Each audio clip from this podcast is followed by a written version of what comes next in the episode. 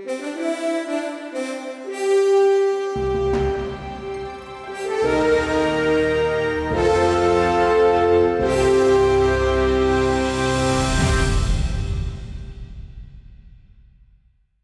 our honor to, today with award winning author David Morrell, creator of the internationally iconic character Rambo, which he introduced in what has been called the father of modern action novels, First Blood.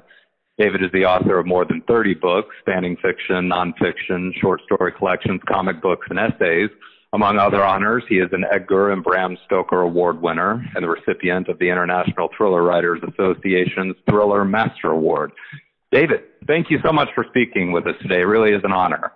Thank you. Uh, thank you. I just have to correct you. I was an Edgar finalist, uh, but uh, it's like we could have substituted something else. I don't. I just like to get the record absolutely straight.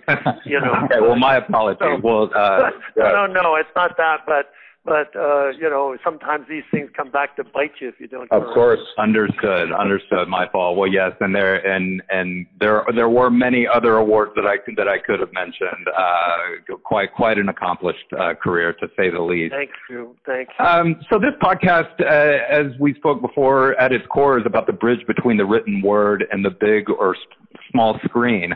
Uh, First Blood had a 10 year journey between its publication in 72 and the release of the film in 82. I was wondering if you could tell us a little bit about the stepping stones and or pitfalls that you had to go through during that time.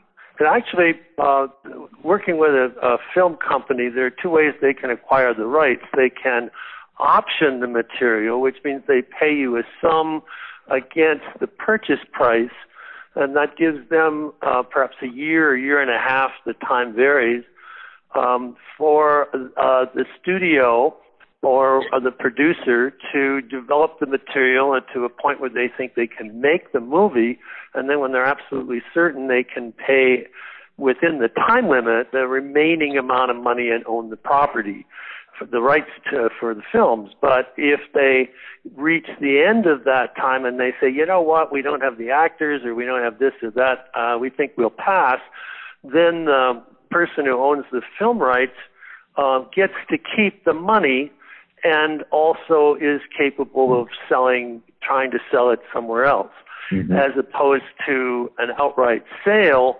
uh, at which case, you know, the uh, the the rights have been transferred, except and and again there's a little wrinkle here. Sometimes you can build in a time limit on the sale so that if say after eight years project hasn't been made, you get the rights back, but with the proviso in that case that if somebody else acquires them, the initial purchaser has to be reimbursed. Mm-hmm. So, uh, uh, uh, so if I go on and talking about this or that, when I say an option, it's one thing, a purchase is another. Mm-hmm. So Stanley Kramer came to us in 1971, a year before the, when I say us, my agent and I, a year before the book was published. Uh, it was in Galley at that time, and uh, he wanted to uh, option it uh, and the the uh, you know Stanley Kramer is a revered filmmaker. He's a little didactic sometimes, yep. but but oh, but you know very respectable and uh, has gravitas. And yep. we were you know happy to to do this. And the publisher actually had um, ads in the New York Times about Stanley Kramer and First Blood. And then lo and behold, after six months, he never came through with a contract or the money. Yeah. Uh, so now we've lost that amount of time, and uh, I'm. I'll just add one little step, and then you ask something, so I'm not busy talking all the time. The um, there was a a, a very nice man, uh, one of the uh, producers of The Graduate, named Larry Turman, Lawrence Turman. Uh-huh. And he saw the book uh, uh, uh, in a Beverly Hills bookstore and uh, and got interested, bought it, went home, and said, "I think this could be a terrific uh, uh, picture," and I bet Richard Brooks would be great to write and direct. Mm. So he went to Richard, and Richard was intrigued, and they went to Columbia Pictures, and and Columbia Pictures was intrigued, and at that point, uh, they got in touch and they made an offer to purchase. Uh, no option. It was an outright sale, and I revere Richard Brooks. Mm-hmm. And um, you know, so the, the in 1972, Columbia Pictures acquired the rights. So ask me what happened then. Otherwise, I'm, otherwise I'm just yattering away. well, David, one of the things I'm interested in is, you know, with the book coming out in '72. I mean, you've said in a couple of places that your your intent was to transpose the Vietnam War to America. But yes. the, the, time lag in, in making the film, by 82, we were into the Reagan era, and, yes. you know, it was more cheering for the underdog. And I've always wondered if it if you think it would have been a very different film if it had been made like in the midst of Coming Home, The Deer Hunter, Boys in Company C, those movies. Well, uh, it would have, and the I there was a serious.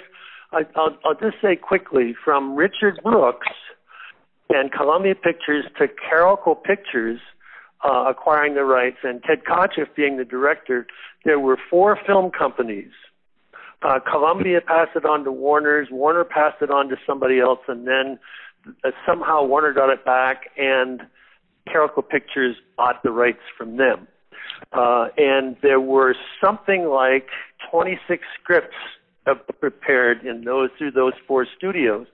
Now, the most interesting one, uh, and I know this for sure uh, because uh, Sydney Pollack, one of my very favorite directors, yeah. Uh, and, and a man who actually has a look, his films look a little like Richard Brooks's. They, you know, they all have that studio gloss to them. Mm-hmm. Yes. And um, I'm crossed paths with Sydney, and he said he worked on it with War- at Warner Brothers in 1975, and it was a go with Steve McQueen as Rambo.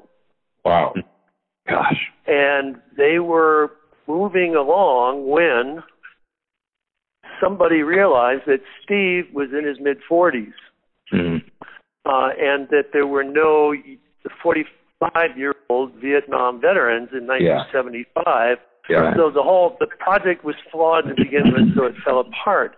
I have no idea how they were going to handle what you were talking about. You the Deer Hunter coming home, you know, all those other titles yes. that you mentioned. And my feeling is that the picture would have been absorbed, that it would have been another one. Mm-hmm. Um, and uh, that uh, you know uh, sometimes things just take the right amount of time, yes. and that in '82 the culture had changed enough, and the pict- the, the the plot was reinterpreted because mm-hmm. mine was was an attempt to, um, as it were, depict the severe almost like now, the severe conflicts in American society, as in that case, as created by the war. Yes. So I saw Rambo almost as a disaffected somebody of a certain age will know what I mean when I say students for a democratic society. Mm-hmm. If somebody had come back from the war and hated it so much that he was, you know, that he was violent in his hatred of it, and, and that Teasle, the police chief, would represent a kind of Eisenhower Republican raised in the 50s, who who was one of those don't trust anybody over 30 years old kind yeah. of mm-hmm. thing. So so that you know, and that and that Rambo in the novel dies. He's killed by Colonel Trautman, whose first name is Samuel mm-hmm. and who represents the United States, Uncle Sam. Mm-hmm. mm-hmm. Uh, so it's kind of an allegory. So you could make it that way, uh, and it would have played in the 70s, but um, as I said, I think it would have been absorbed, and and by the and and the, the filmmakers reinterpreted the story to make it um, more uh, more 80s like, and certainly in later films more Ronald Reagan uh, friendly. Yeah. Uh, and you know, it's a it's a good it's a classic case where you can take the same plot re- and interpret it differently. But I you know I like the first movie. Uh, mm-hmm. and uh, if anybody has a Blu-ray of the film, I have a audio commentary on it where I talk about the difference between the book and the film, wow. and you know the whole process when imagine when an author, a, a novelist, got asked to do a audio commentary for a Blu-ray. I that may be a one-time only thing. yeah, um, you know. I uh, I agree with. I'm a, I'm a big fan of the of the original film as well. I think it's great, but they are you know they are very different in that uh, you know sort of in fitting with the with the 80s and and the zeitgeist of the time. It's very much an action picture, whereas I feel the book is much more cerebral. One of the things that I sort of missed from the film and that I very much enjoyed and and recently rereading the book was it was great to sort of be in in Rambo's head, you know, and really uh you know see what he's thinking and where he's coming from. Uh, my question is, did you did you have any sort of feeling, even though you know you say you're a fan of the film, understandably so, but did you have any feeling that the character was sort of taken away from you? And certainly with the subsequent movies, um, you know, did did you have any sense of that that you were sort of losing the core of what you had put on the page when it got transposed to the to the screen? Well, it, it's a really interesting question, and I I thought of these as train tracks.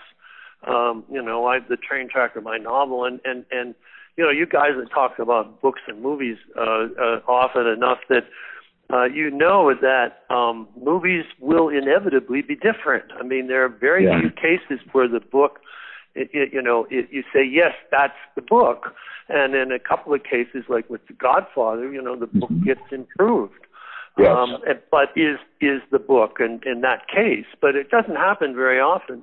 Mm-hmm. Um, so um, Stephen King, uh, uh, a, a friend, in fact, Stephen Steve had taught First Blood when he taught uh, creative writing at the University of uh, Maine, and, mm-hmm. and he told me that he thought I got treated about as well as Hollywood could treat an author because he actually recognized the plot. Yeah. Mm-hmm. Uh, and which he said isn't always the case in his films. Um, and so, you know, they changed the ending. They emphasized Rambo as uh, and played down the police chief. Mm-hmm. Um, and there were a few other things that got either changed or re-emphasized. Um, and I think that this was part of that 26 scripts that I talked about. That yes. that uh, they they were there was so much.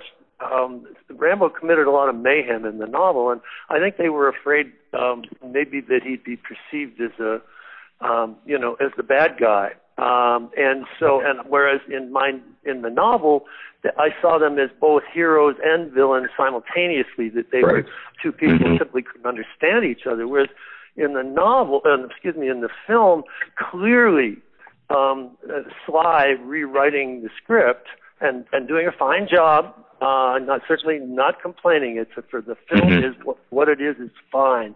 Yeah. Uh, but he you know changes so that it was Rambo's story, and the police chief was to some degree a secondary character. And uh, you know these are just decisions that get made um, inevitably as as a picture you know progresses. It's also interesting. We think, you know, we just from the films, we sort of get this image of the Rambo with the, you know, the rotating machine gun gunning down all these people and everything. But in the book, he's actually quite a bit more lethal uh, yes, than he, he was in the original film. I mean, violently so. Yes. well, he's pissed off. Uh, yeah. he, the, the, the, they sent him to war and they taught him stuff and and he didn't like what happened to him. So he thought maybe you could find out what it was like. Um, and then in the second and third films, um, it, it, it's interesting how each film or group of films changes the character. The character in the second and third films is not the character in the first film. Uh, it has been slanted now that he's almost a recruiting poster for the military. Uh, right. Whereas in the in the first one, you know, it's it's a cautionary tale, and enough so that when Sylvester he occasionally calls me uh, and we chat. He's very he's a very friendly, very smart, uh, very humorous person. And uh, not that I know him well, I've never been to dinner with him, but I have certainly talked to him for many hours. Yeah. And he called and said he was making the fourth movie as a Sam Peckinpah version of a Rambo film mm. because he felt, he said, and this is pretty close to the quote, uh, what he said to me. He said, in retrospect, I think the Rambo 2 and 3 glorified the violence too much mm-hmm. and made you know warfare look like fun. Yeah. And uh, so that what he wanted to do in the fourth, he said, was to go back to the tone of the novel rather than the original movie, and um, and try to you know explore that. And it, it interest in in many ways.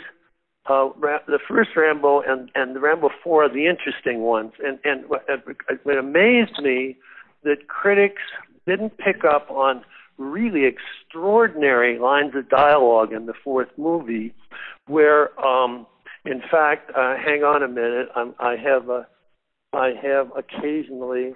Okay, this is a line from Rambo 4, is what I call Rambo 4. The title is just Rambo. Uh, and it's hard to imagine that this is in one of these movies. Yeah. And this is Sly talking. This is Rambo. Ram peace is an accident.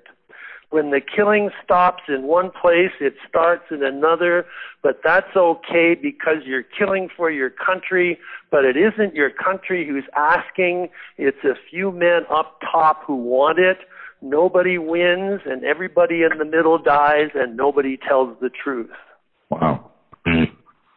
And uh and I never, you know, some sometimes critics go into a movie expecting something, and so they don't see what they're actually watching.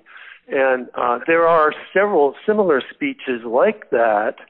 Um, and there's one that perhaps the most most most stunning line of dialogue in the fourth movie is Rambo, after having refused for a long time to help these missionaries, is finally decides to go in and rescue them. They're, the later movies are almost all rescue movies.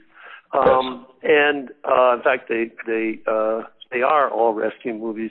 Um, and he's making the machete knife. He's forging it, um, and he's thinking as he forges in a kind of a demented swirl of images from prior films.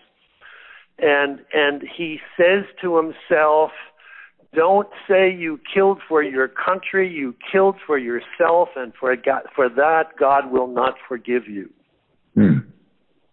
Um, uh, and and I never saw that at all in uh, review either. I mean, that's really disturbing. It is. Um, and yeah. um, so um, anyway, um, you can see I get I'm really interested in that fourth. And the only trouble is it's so darn long at the end. The action seems so long that you know the effect gets muted. But the director's cut on the on a DVD on a Blu-ray, um, you know, Im- improves on some of the problems. Now, now, David, when we uh, you were on a panel I led at the Dallas Bouchercon, and we were talking about mm-hmm. both movies and film. And I seem to remember that you were quite dismayed by the most recent Rambo film you, that you talked about. Actually, I believe emailing Stallone with your displeasure? Is was, is that a fa- factual uh, memory of mine?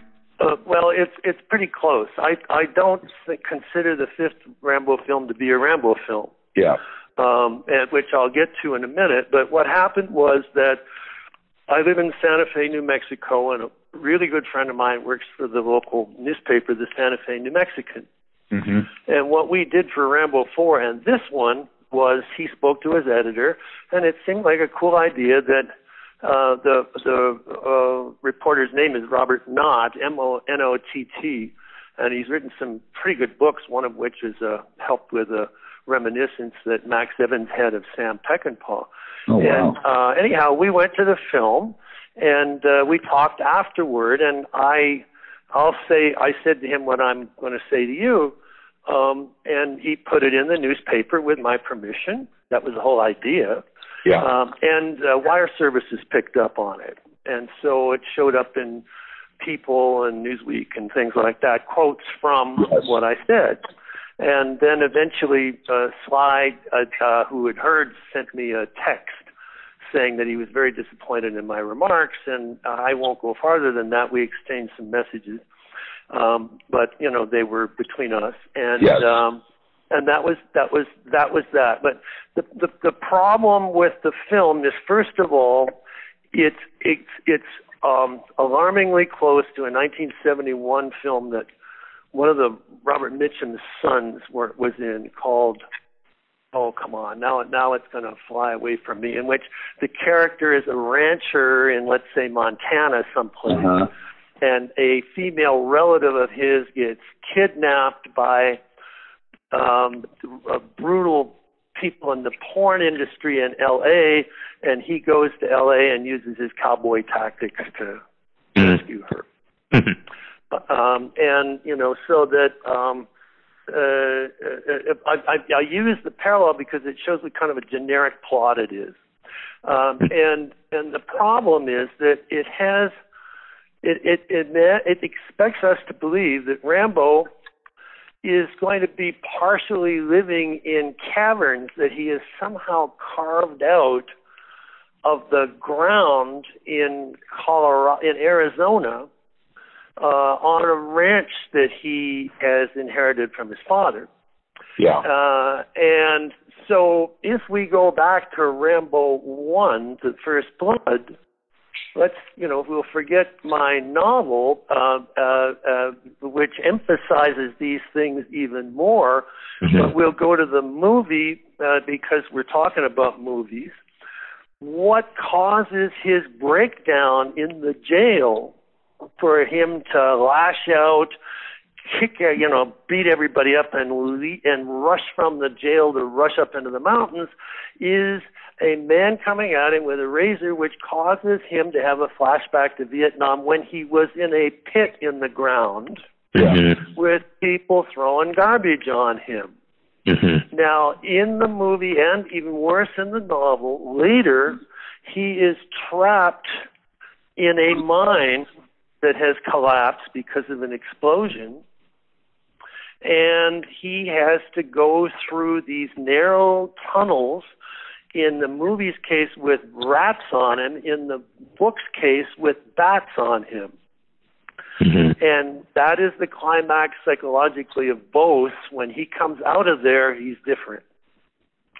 So, right. do are we expected to believe the character who went through that would gladly, willingly for security be causing these damn tunnels underneath his property. It yeah. makes no sense.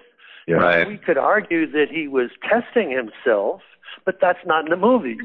You know, we can't, you know, I mean, his stories have to have their interior logic, and it gets worse from there. He he goes, he's he's there after his his niece, I believe it is, and and or it's a, a relative of his. I can't. I couldn't keep it straight. It it, it, uh, it was, couldn't tell who who the woman is. It, it was it was his housekeeper's daughter. I don't know.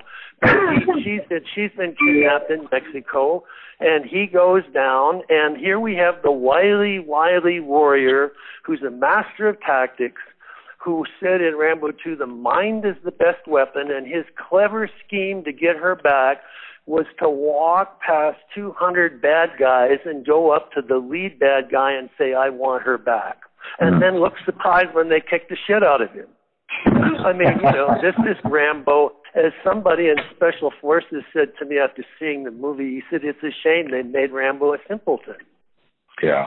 Well, so, so if for no, if, if for no other reason than just having control over avoiding this kind of thing, have you ever had any interest or experience in the production end of it, the screenwriting or anything for the adaptations for your work? When, uh, well, not with this case. I mean, with uh, I had one of my novels, Brotherhood of the Rose, was the only miniseries to became the only miniseries to air after a Super Bowl, and with Robert Mitchum in it. And uh, I I wrote four drafts of that, and then my friend Sterling Silliphant wrote a draft, and then uh, another writer, Guy Waldron, write, wrote a draft, and he's he's the one that got the credit. But so I was, you know, intimately involved in that project. But with the Rambo films, um, I, I, I uh, what I'm going to say is no slight against Sylvester.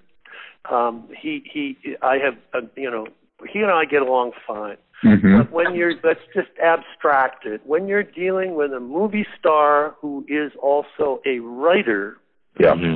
You're not going to be writing the script. Right. It's just a law in the movie world. And you know, you just get used to it. Um, uh, and and in fact, I remember a, um, one of the production chiefs at Universal one day telling me about the rules of, you know, unless you walk on water. and she mentioned uh, Stephen King and uh, Michael Crichton and she could have said, Sylvester Stallone, unless you yes. walk on water, you are yeah. not going to adapt your own novel. Yeah, yeah. So you know, it's just the way it is. But again, I emphasize, you know, I I'm Sly and I are good. Yeah.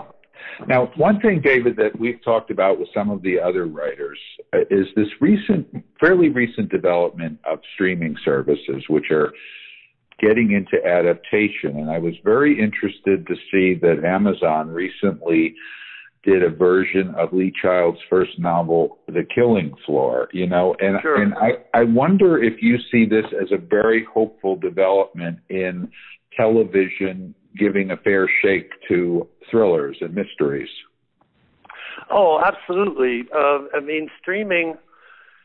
It's it's it's so it's great for for writers. There's so much work, um, both for writers, uh, for screenwriters, and also for novelists who are getting, you know, their books adapted. Yeah. Uh, and in a couple of cases, uh, Jack Carr a gifted thriller uh, writer, a military thriller writer, uh, and who has been very gracious in uh, in acknowledging that Brotherhood of the Rose, uh, the novel I mentioned earlier, was the reason he became both a SEAL and a, and a writer. And we we know each other and communicate a lot. And he's a he's a great guy, and he has a, a, a mini series, um, a limited series coming out in June um, called The Terminal Man, based upon his first novel. Mm-hmm. And Jack was brought in uh, as in the writer's room. He was part of, he was giving advice, and he's an executive producer, I believe, and I don't know if he gets any writer's credit. Uh, but, you know, he was intimately involved in this series. Yeah. And uh, for, for one reason being that he's he's walked the walk. He is a former SEAL, so he knows the you know what would work uh, in, in the real world more than probably most of the writers do. Uh, Yeah. uh, But that's a rare circumstance. Uh, uh, um, we could, you know, think of other cases where writers have been brought aboard, and you know, one wonders how that happened. Um, in my experience, um, pre pre streaming, it was not the case, and uh, I have I have a lot of I have books that are I have four books on option at the moment. Uh-huh. That's not uncommon for me, but they never get made. Yeah. Uh, so I can never tell, you know, if if one started really to move forward, whether or not, you know, at what point I might be brought on at least for you know to read a script or what have you. Yes. Um, but uh, uh, you know, to get back directly to your question, um, boy, oh boy, uh, you know, the, the, this is this is the gold rush. Uh, uh, uh, wherever you turn, somebody's got a new series.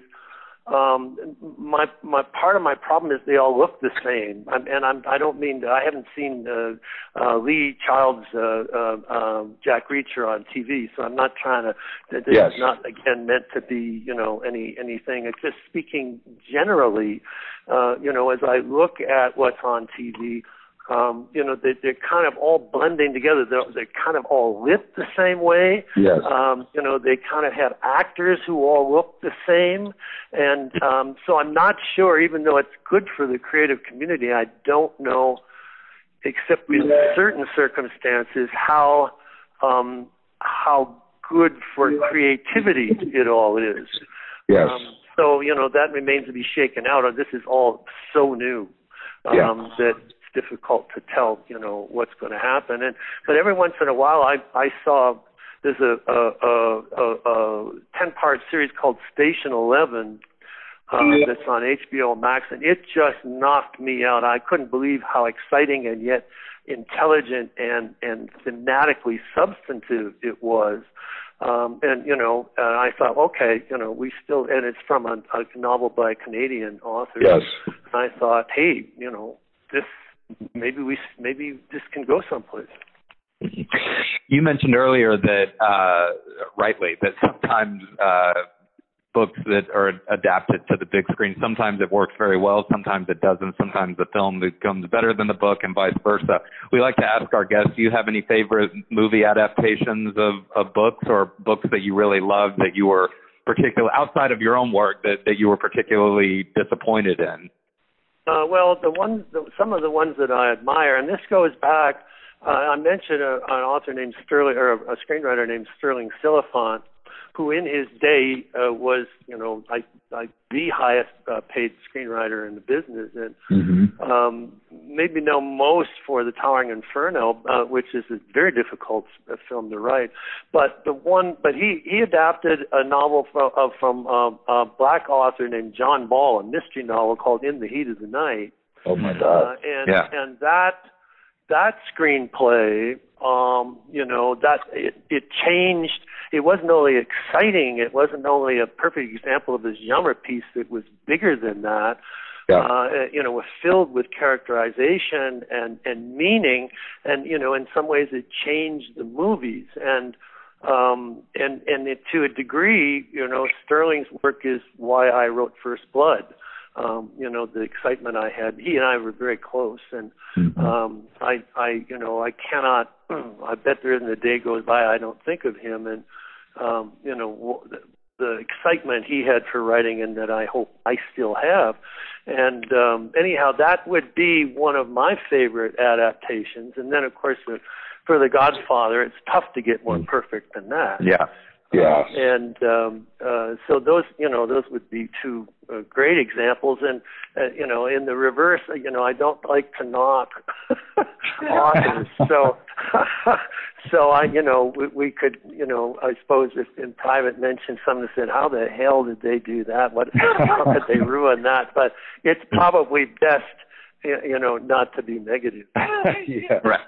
Fair enough. No, under uh, understood. Um, David, you're you're known um, for, or I guess uh, the word might be participatory research. Uh, yes. You've been, you know, with the types of books and the thrillers that you work, you have been trained in firearms and hostage negotiation. Uh, I believe you even got a, became a pilot uh, to research yes. aerial sequences for for a particular book. Um, how much of that is just your sense of personal adventure and enjoy doing that? And how much of it is actually i mean do you do you think that that is absolutely crucial for you to create your characters? How important is that to you? For me it is. I i often have compared myself to a method actor version of an of an author. Um the the the thing that I am determined to do is is keep developing myself as as a writer um, and uh, otherwise, I, you know, if you just do the same thing again and again, uh, you yeah. know, I just don't see the creative point of it. And so, you know, the, one of the bromides of of uh, in some writing schools is write what you know about. But I always went the opposite direction. I said, what do I, what don't I know about, but that I would really like to know about and write a novel about so that was always the direction I took. That I, uh, you know, certain subject matters. I did a thriller about a war photographer who who was so disgusted with the pictures he took that he tried to become an art photographer, uh, but to have his former life catch up to him. Mm. Uh, and so I didn't know anything about photography, but I loved the idea. So I spent a year in the photography world uh, taking photography classes, hanging out with photographers. And, and one of the most valuable things I did here in Santa Fe at the time, Andrew Smith had a photography gallery of the classics. And I went in one day and introduced myself and said, you know, tell me why this photo is worth a hundred thousand dollars. Yeah. Uh, mm-hmm. and uh and boy you know um i i got quite a lesson and then he would allow me to come in on say a saturday and tourist season we get a lot of visitors um, and uh, go. They knew who I was, and they wouldn't, you know, they'd know what I was doing, which was eavesdropping on the conversations they were having with people who were interested in buying some of the photographs, so that I could hear what they were saying about the various photographs and how people were reacting, and you know, very very exciting uh, stuff. In that case, you know, it was intellectual uh, and aesthetic. Uh, the the one that's perhaps the most dramatic is I heard about uh, mysterious real lights that appear outside a town in Texas called Marfa, which yeah. is also where the James Dean movie Giant was made. And these these uh, lights have been appearing since the mid 1880s, as long as you know people could talk about them moved through that area, as opposed to Native Americans, and uh, who you know who knew about them, but you know whites didn't. And so um, I I got fascinated by them. They they appear over the site of a World War One, World War Two military base. It's defunct, and they're like 12 miles away from uh, observatory.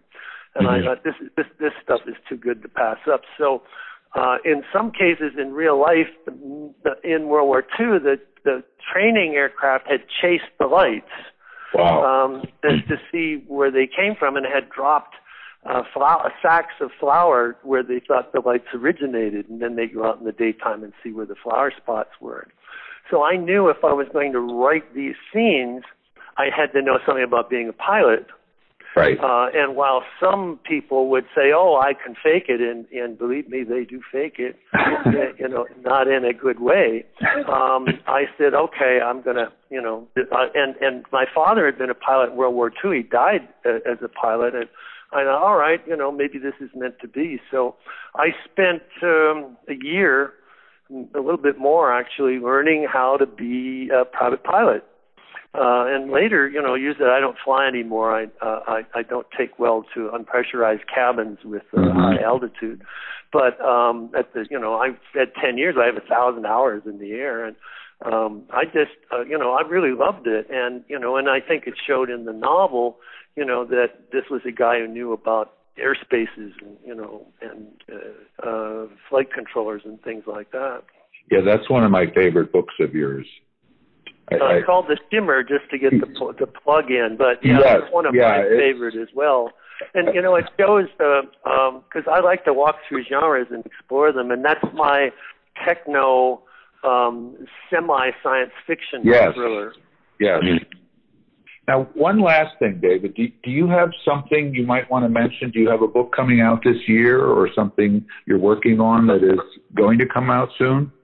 Well, I don't. I wish I I've been working on on a project for more than two years, which is very long for me, and mm-hmm. in illustrating uh, what I said, you know, I've done outdoor action with First Blood, and yep. Brotherhood of the Rose was espionage, and we mentioned the Shimmer. I did a a non-supernatural horror novel called Creepers, and, which might be a movie. It's been in they've been developing it a very long time, maybe.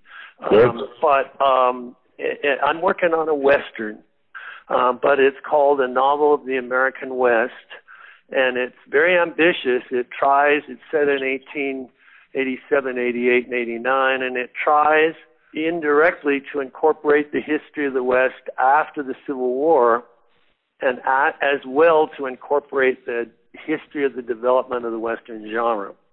So it's just been, I, I got into this and I thought, oh, damn, it's getting more complicated, and I didn't want to do that, you know, and I, I have uh, 475 pages written, oh, probably another, I think it'll go to 600. It's probably okay. going to be 130,000 words, and, you know, wow. nobody's going to publish a 130,000 word novel especially a western. But you know, I'm not the. I don't care. I just right. you know it got into me, and here yeah. I am. You know. Well, I can't wait. I'm a western fan. I guess uh, I'm I'm very excited to hear this. I want to ask real quick uh, on that note because I know you've written extensively. You have uh, extensive essay about John Wayne. What's your favorite John Wayne yeah. film? Oh, a Red River, I would I would think. Yeah, if okay. anybody comes to me and says not only John Wayne, you know what what John Wayne movie convinced me, uh, kind of thing, but also just any. Uh, uh, there are. I'm astonished that there are people who don't know westerns. Yeah. You know, totally unfamiliar with them, and you know, so they say, "What one would you recommend?" And I think Red River, apart from the last minute, yeah. um, is is the is the one. You know. Yeah. Uh, I'm sure you know the great story of, uh, you know, Howard Hawks directed that film. I believe it was Hawks' yes. first Western. He was jack of all trades. He could do anything. And of course, he comes out of the gate with that film. But apparently Ford saw it. He had already, you know, done dozens of films with with Wayne. He said it wasn't until he saw Red River that he knew the quote, "The son of a bitch could actually act." yeah, yeah, I'd forgotten that story. It's a terrific story. Yeah, yeah, he plays 15 years older than he is. Yeah, he yeah. plays a really nasty guy. Really, I mean, yeah. this is this is a guy who, you know, Wayne at his best was playing very ugly characters. The Searchers, the same case. Yeah, yeah. playing a you know an absolute racist, you know, disgusting man. Yeah. And uh, and having the guts to do it, you know, uh, because yes. he trusted John Ford in that case. Yeah. Yeah. Oh, I agree. Red River is probably probably my favorite as well, but I'm a big fan. I was excited to see that. Uh, you know, I know that you had written about it, but I'm excited to hear that you're working on a western now. So I'll I'll be first in line. David, we so appreciate uh, this. This was such an honor for us. You know, we love to talk books to film, and there's no way we could uh, we could continue this uh, podcast without David Morrell. So thank you so much well, for joining. Well, it Thanks. was fun to do. Uh, we had a, a couple of good laughs, so that always helps. Thank you, David. All right. So, Take care of yourself. Bye bye.